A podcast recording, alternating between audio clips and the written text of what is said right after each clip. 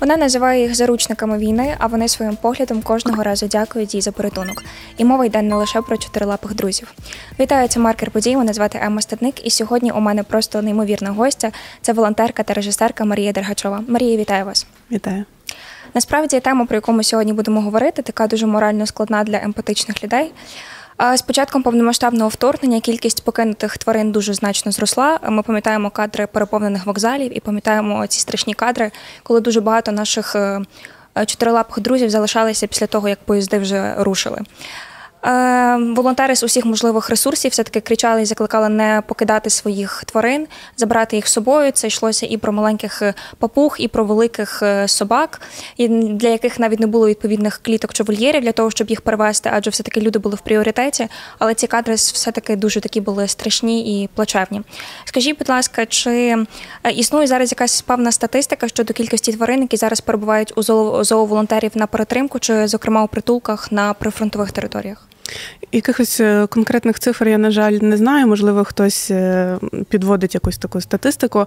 Е, можу сказати, що це незліченна кількість. Вона щодня тільки збільшується. Ми мали проблему з притулками, з переповненими притулками і до повномасштабного вторгнення в умовно мирний час. А зараз ця проблема тільки збільшується, тому що господарі гинуть, залишаються тварини самі. Господарі кидають цих тварин, вони залишаються самі. І війна тільки погіршує цей, цю статистику. Я б ще хотіла поговорити про те, чи змінили все-таки волонтерські організації, волонтерські рухи і притулки свою певну кваліфікацію за початком повномасштабного вторгнення. Зокрема, такий гуманістичний рух, як UA Animal, який з 2016 року займався е, зокрема тим, щоб е, захищати, е, виступав проти експлуатації звірів у цирку. З початком повномасштабного вторгнення розпочав свою діяльність і почав їздити все-таки у зону бойових дій для того, щоб переправляти тварин. Що ви можете сказати, і чи можливо ви знаєте, як перекваліфікувати ідентифікувалися ось ці волонтерські організації, і що саме зараз вони роблять для того, щоб покращувати стан і забирати все таких тварин сюди в умовно безпечно мирні райони? Е, так, певна кількість людей почала їздити в зону бойових дій. Я, наприклад, співпрацюю з порятунок тварин Харків. Е, це громадська організація, яка вже близько 10 років е, рятує тварин. Раніше вони займалися цією діяльністю лише в Харкові і в області. Вони ніколи не їздили в зону бойових дій. І з початком вторгнення вони почали їздити в зону бойових дій. Це для них було. В новинку, і зараз це фактично їх основна місія. Вони далі продовжують Рятувати тварин по Харкову, я маю на увазі, хтось застряг на дереві, впав у полонку, тобто якісь такі побутові ситуації. От, але основна зараз їх е, діяльність це дуже масштабна діяльність. Вони майже щодня знаходяться на лінії фронту, і вони евакуюють тварин. В день це може бути ем, від 50-70 тварин е, і навіть більше. Тобто, це просто обмежується боксами, які знаходяться в бусі, і е, тобто, уявіть, просто от щодня вивозяться близько 50 тварин з зони бойових дій. Тобто ця кількість вона не зменшується, тільки збільшується, і ну насправді масштаби колосальні. Як найчастіше рятували тварин саме з прифронтових територій? Я дивилася дуже багато різних е, відео з зоозахисниками, які розповідали, що зокрема у Києві, е, під Києвом, у Бучі, Гостомелі, люди, які виїжджали, телефонували напряму до зооволонтерів і захисників, повідомляли про те, що в конкретній квартирі залишилась така-то така-то тваринка, і просили все таки будь-яким способом е, вибити вікна, вибити двері, але все таки забрати цих тварин додому. Чи все таки волонтери приїжджають, зокрема в якесь місто і забирають навіть тих тварин, які е, не у будинках чи квартирах, а які навіть на вулицях розташовані? Е, так, на початку вторгнення, якщо говорити про київську історію, коли Київська область була в окупації, так утворився, наприклад, зоопатруль. Це така київська організація, насправді кіношників. Це були продюсери, режисери, оператори, які в мирному житті займалися абсолютно іншими справами. І Дмитро, е, головний цієї організації, він просто в Фейсбуці написав, що може поїхати забрати тваринку, і він за там за день отримав чи 100, чи понад 100 відгуків, що, будь ласка, заберіть мою тваринку, тому що дійсно дійсно люди на той момент це були буквально перші дні вторгнення, і люди не розуміли, що відбувається, і думали, що можливо вони на один день поїдуть кудись, і зараз це все завершиться. Вони не усвідомлювали масштаби того, що буде, і тварини залишалися, і дійсно зламували двері, і робили якісь там дірочки у вічку, щоб хоч хоча б там воду і корм е, насипати. Зараз це вже ми вже в довготривалих таких, на жаль, довготривалому часі з повномасштабною війною. А також в прифронтових містах люди бувають різні ситуації, не можу нікого засуджувати. Буває, що хтось е, виїжджає, залишає тварину, але просить її забрати. Е, тому е, рятувальники дуже різні ситуації. Буває, що передають ключі, вони заходять, просто забирають там в квартирі чи будинку. Бувають, перелазять через забори, і там доводиться якісь маніпуляції проводити. Також забираються безпритульні тварини, яким також треба дати шанс на життя. Тобто, це все залежить від ситуації. Конкретно Харків порятунок вони працюють по заявкам, е, вони мають конкретні адреси, куди забрати.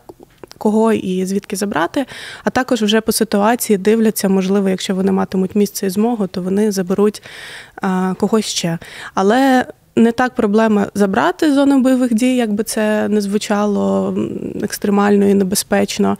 А проблема в тому, що притулки переповнені, волонтери е, на домашніх перетримках, вони просто під зав'язкою, і цих тварин банально нема куди дівати.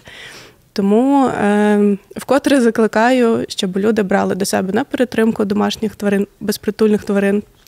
І Прихищали, звісно, тварин, не купували, а брали з притулків, з вулиць. Зараз цих тварин і дуже багато покинутих саме домашніх тварин, тому що люди бояться, що вулична собака чи кіт – це щось таке там може бути дике. Несе якусь потенційну загрозу. Ну. Так, а зараз насправді велика кількість домашніх тварин, які е, роками жили з людьми і вже звикли до домашнього життя, і вони залишились покинутими, і вони також чекають прихистку. Вашому інстаграмі є вибрані історії із затопленого Херсону. Зокрема, ви були волонтеркою, яка з перших днів після цієї жахливої трагедії проти цього злочину, якусь зробила Росія проти всього людства і всього живого. Ви разом із волонтерами і зоозахисниками рятували тварин, які були повністю у воді. Скажіть, будь ласка, про якісь певні особливості, як саме це відбувалося, і можливо є якісь історії, які е, варто почути людям про саме ці порятунки цих е, тварин, які е, в принципі не мали жодних шансів, якби не люди, які приїхали їх врятувати. Ну, е, це була специфічна робота, тому що е, якщо рятувальники вже звикли до зони бойових дій, вони вже більш-менш розуміють, як себе поводити, вони мають спеціальне спорядження, то працювати на воді це в, е, в умовах міста затопленого, не просто на воді, на якійсь водоймі на річці. Це було в новинку абсолютно для всіх. Рятувальники просто на ходу вчилися. Кермувати човнами, які бачили ці мотори перший раз в житті, потрібно було е, об'їжджати забори, і насправді ем, складність, ну як як мені здалося, найбільша складність вже була на наступні дні, коли вода почала сходити, і ці човни почали дном загрібати все, що було під містом. Тобто це затоплене місце, це стоять тролейбуси, це забори зі шпилями, це автомобілі, це будинки, це будь-що. А рівень води був дуже високий. В приватному секторі будинки були покриті повністю по дах. Е, там, де були багатоповерхівки, це був рівень приблизно другий, третій поверх. І е, так само, як і у випадку, як я розказала з київською історією, е, коли е, підірвали дамбу, люди думали, що це щось на один-два дні, що вони зараз вийдуть, повернуться і е, зможуть повернути свої домівки. І також багато хто залишив своїх е, тварин вдома, не з якимось поганим умислом, а просто тому, що думали, що зараз повернуться. І рятувальники, е, окрім того, що Рятували усіх, е, кого бачили по дорозі. Вони також працювали по заявкам. Ми мали ключі від е, ДСНС. Нам люди буквально передавали ключі від своїх квартир, давали адреси, і е, можливо було залізти тільки через під'їзд там другого, третього поверху і ходили вже далі по поверхах. Шукали у випадку приватних будинків. Це кому вдалося вибратись на дах, тільки той зміг врятуватися. Тому в ці дні просили. Е, в принципі, ми просимо не тримати тварин на цепку, але тоді, хто вже тримав тварин на цепку, просили просто буквально відв'яжіть, щоб тварина мала можливість е, врятуватися, залізти на цей дах, хоч якось. І так само треба не забувати, що Херсон знаходиться буквально в двох кілометрах е, від лінії розмежування.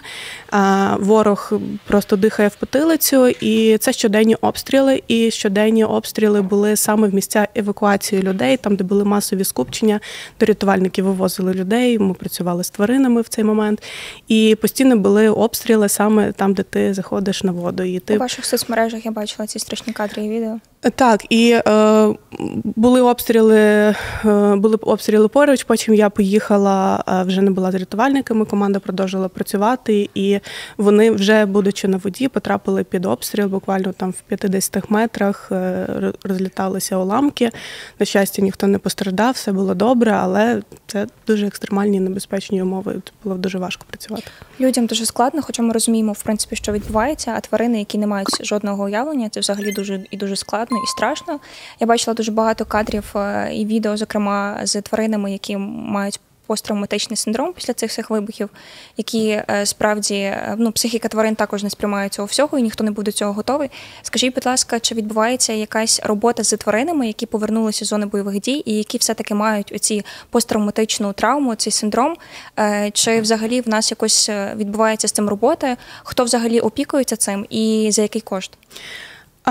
Робота відбувається, тільки ви ж розумієте, що масштаби настільки великі, що це неможливо так само, як і люди зараз мають посттравматичний синдром, це і військові, і цивільні, і це неможливо зараз осягнути, допомогти усім. А тварини це просто якась геометрична прогресія щодня. А я бачила, наприклад, роботу після окупації Бородянського притулку це була дуже велика трагедія. Притулок був в окупації місяць, тиждень і один день зачинений, тому що керівництво його покинуло. І е, собаки, е, котів там здається, не було собаки. Були понад місяць зачинені абсолютно, і з близько 400 собак вижило десь 150. І я була в перші дні після деокупації, коли забрали цих тварин з Бородянського притулку, і приїхали кінологи, які працювали з цими тваринами сказати, що вони були в шоці, вони були травмовані. Це нічого не сказати. Це були живі скелети, е, тобто вони були фізично травмовані дуже сильно і психологічно. Але з ними працювали е, кінологи. Вони щодня їм е, допомагали. І всі ці тварини з Бородянського притулку, всі 150 плюс-мінус тварин, вони вже за цей час, вже майже два роки минуло. Вони прилаштовані у сім'ї в Україні за кордоном. Але це дуже невелика кількість, і це 150 50 тварин тільки з бородянського притулку. А так як я розказую, що близько 50 тварин щодня вивозиться. Звісно, працюють. Е, я бачила, які кінологи, як на волонтерських засадах працюють. Якось відповісти на питання, чи виділяється на це кошти, я такого не бачила, щоб це було цілеспрямоване. Тобто, в принципі, сфера тварин майже вся у нас побудована на волонтерстві. Е, звісно, у нас є організації, е, які мають якісь. Ем, Кошти на це в нас є спонсори. Зараз е, велика підтримка за кордону йде. Е, і, на жаль, на щастя, на жаль, тому що ми маємо дуже великі проблеми. Але е, у випадку, наприклад, Харків порятунок тварин вони витрачають близько 150 тисяч гривень на місяць лише на паливо, лише на те, щоб доїхати в зону бойових дій, повернутися в Харків. Вони також розвозять тварин по Україні і за кордон. Тобто, це витрати лише на паливо. Я вже не говорю про все інше і про утримання цих тварин, про корм і так далі. І так далі. Це шалені суми, і ми. Лише залучаємо волонтерів і звичайних людей, які можуть донатити гроші, якісь великі або невеликі. Як вдається транспортувати великогабаритних тварин? Ну, одна справа це транспортувати в відповідному вольєрі в клітці котика чи собачку. Зовсім інша це все таки коняча корова, до прикладу. Чи мали ви такий е, досвід? І якщо так, розкажіть, будь ласка, про нього. Е, особисто я бачила лише транспортування невеликих свійських тварин, до прикладу, кози, овці, тобто вони просто саджалися в бус команда, про яку вже розповідала Харків порятунок тварин, вони мають досвід евакуації. От буквально нещодавно місяць тому вони вивезли десяток е, коней з Авдіївки. Авдіївка зараз. Е, знищена вщент, там щоденні обстріли, там досі проживає близько тисячі людей, але це вже місто абсолютно непридатне до життя. А, І е, їм допомагали в цьому е, люди, які спеціалізуються на тих конях. Вони мали. Е, спеціальний транспорт, коневозку, але в неї влучив ворожий впівдрон, вона згоріла. Абсолютно вщент. На щастя, знову ж таки, з команди ніхто не постраждав.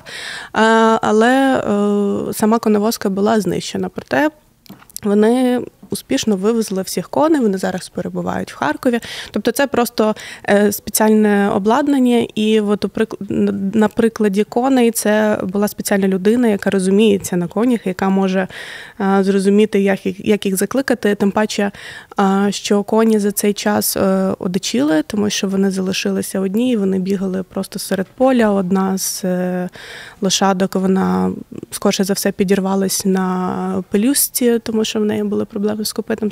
Ну, Тобто це дуже багато якихось викликів, але, але люди з цим справляються. У ваших соцмережах також дуже багато різноманітних е, звітів щодо допомоги. Зокрема, я так розумію, що цю допомогу і ці кошти витрачають на корм і на якісь смаколики для тварин. Е, насправді таких зборів дуже багато, але на превеликий жаль, люди настільки е, інформаційно вже якось спорожніли від цієї від цього потоку інформації, від цих зборів, що найчастіше їх просто пропускають і не беруть до уваги. Розкажіть, будь ласка, чому зараз так це все відбувається, і як взагалі йде справа із закриття такими таких зборів? Дуже акумулюються збори, коли в чергове стається якась більша трагедія, ніж ми зараз звикли. Наприклад, коли стався Херсон, коли підірвали дамбу. Це були якісь шалені кошти, які надходили саме на допомогу тваринам, тому що люди бачили ті кадри, як тварини знаходяться на тих дахах, як вони намагаються якось врятуватися.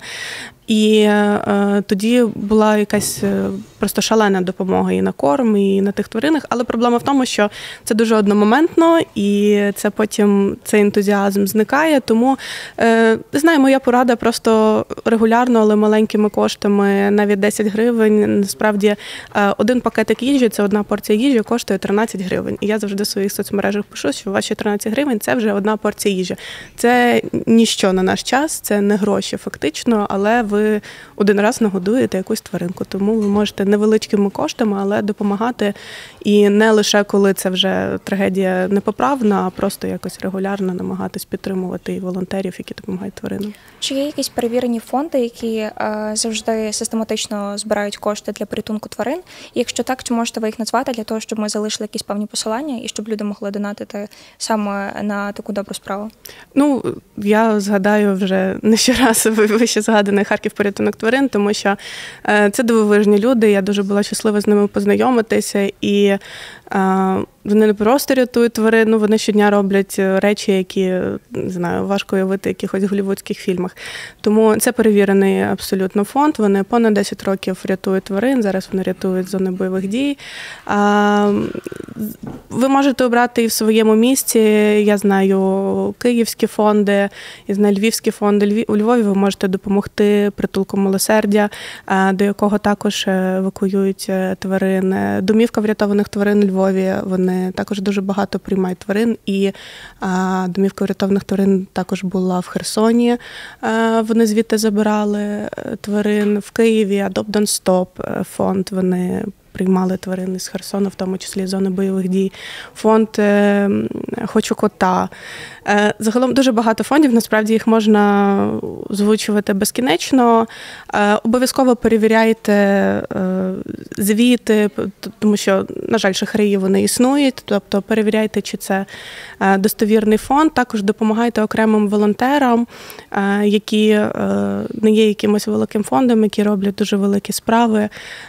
Якщо ми можемо там залишити посилання. Я потім розкажу про е, Дашу з Покровська, яка е, це прифронтове місто Донецької області, яка рятує також тварини, має свій притулок. І Анастасія з Покровська, яка також цим займається. І нещодавно в 150 метрах е, від її будинку було пряме влучання. Тобто це люди, які продовжують жити в прифронтових містах, але, але рятувати тварин, попри все. Ви згадали про те, що ви нещодавно повернулися з Донецької області. Зокрема, я бачила, що ви були у Константинівці, де публікували дуже таке зворушливе відео, де собачок віддавали в светриках, тому що було на дворі дуже холодно. Взагалі, я бачила так само про те, що ви співпрацювали з волонтерами у часовому яру, де відбувалася евакуація козла, якого волонтер назвав, дав йому ім'я е, своє ж. Тепер вони тески. Е, проте найбільше мене здавав порятунок пораненого лебедя у Слов'янську. Розкажіть, будь ласка, про цю історію детальніше, яка взагалі подальша доля цього білого красення? Ем, В той день ми їхали в Курахово, мали працювати тільки по цій зоні. Курахово і поруч е, селище Максимілянівка. Максимілянівка десь ем, декількох кілометрах від Мар'їнки, далі село Георгівка і вже фронт. І е, ми мали працювати насправді тільки напрямку Курахово, але буквально в цей день зранку ми виїжджали з Харкова, тобто дорога до Донецької області до Курахова займає 4-5 годин, тобто це дуже довга дорога. Е, І зранку сказали, що в Слов'янську е, місцеві люди вже декілька днів спостерігають, що на замершому озері. Е, Є лебідь, наче він якісь е, подає ознаки життя, але вони ніяк не можуть до нього добратися, тому що з одної сторони стоять військові, і туди заборонено заходити. І е, загалом човнами не підпливеш, ніякої можливості допоможіть, врятуйте. Е, На цей день було мінус 14 градусів морозу. І е, один з рятувальників, Харків порятунок тварин, е, він взяв човен для того, щоб тому що насправді, хоч і було мінус 14, крига була не дуже е, міцна. Він почав іти, було нормально, а далі він почав вже провалюватись під ту кригу, тому він якби спирався на цей човен, почав ловити цього лебедя. Лебідь був е, з пораненими крилами. Є підозри, що можливо або його покусали собаки, або ну загалом щось сталося. Озеро було замерше, а лебеді не можуть бути без води. Загалом він не міг не полетіти, ні втікти нічого, і вдалося його дістати. Він був дуже зне- знесилений, але його передали людям, які е, розуміються саме на птахах. Е, Зараз він відновлюється, він дуже слабкий, але наразі він відновлюється. Тобто, поки що ми лише чекаємо на його відновлення, але порятунок був вдалий. Як я вже згадувала, минулого тижня ми спостерігали просто рекордно низьку температуру, зокрема для цієї зими. Е, Я б хотіла все-таки запитати про те, як ми можемо допомогти е, тваринам, якщо ми не можемо взяти їх на перетримку додому або прихистити, але ми бачимо, що на дворі справді дуже холодно, мінусова температура. Яким чином ми можемо їм допомогти, окрім того, що ми просто можемо їх нагодувати? У такі люті морози собака без їжі гине за добу. Коти близько за 6 годин можуть замерзнути і загинути. Ми можемо допомогти не обов'язково їхати в зону бойових дій чи робити якісь відчайдушні вчинки. Ви завжди біля свого будинку знаєте, що у вас є якийсь котик чи собачка, який проживає. Зробіть йому якусь примітивну будочку, навіть з картонки, підстелить туди якийсь пледик, светрик, е, будь-що. Якщо хтось е, може купити або зробити власноруч, е, не знаю, з деревини якусь будку поміцніше. Поставте просто їжі в цей час бажано теплої їжі, е, рідкої їжі і теплу водичку, тому що вода дуже швидко замерзає. І е, немає навіть е, водойми, немає калюш, де могла би тваринка попити. Тобто ви можете просто буквально, не виходячи далі свого під'їзду, а, пройтися і допомогти. Так само е, не закривайте свої підвали. Е, У Львові існує е, закон, що коти входять в екосистему міста і заборонено закривати підвали, проте люди, на жаль, продовжують це робити. Запустіть під'їзд, потім буде плюсова температура. Насправді тварини дуже чистоплотні, вони нічого не будуть робити в під'їзді, якщо ви боїтеся якогось бруду чи ще щось. А вони це все зроблять на вулиці. Тому просто відкрийте двері, запустіть, і е, ви вже зробите дуже хорошу справу. Марія, я безмежно вдячна вам за вашу роботу і вдячна за те, що ви знайшли сьогодні час доєднатися і розповісти людям про те, як зокрема ми можемо допомогти, е, не перебуваючи там, а перебуваючи тут на місцях, де ми працюємо, де ми донатимо. Е, Дякую дуже вам за вашу роботу. Дякую, що розповіли про це дуже таке складне, але дуже необхідне закулісся вашої роботи. Е, Це був маркер подій, Ема Стедник. А І з моєю сьогоднішньою гостею була волонтерка, режисерка та просто людина із дуже великим серцем. Е, Марія Дергачова, дякую вам дуже. Дякую, що ви змогли приєднатися і слава Україні. Дякую вам, героям слава.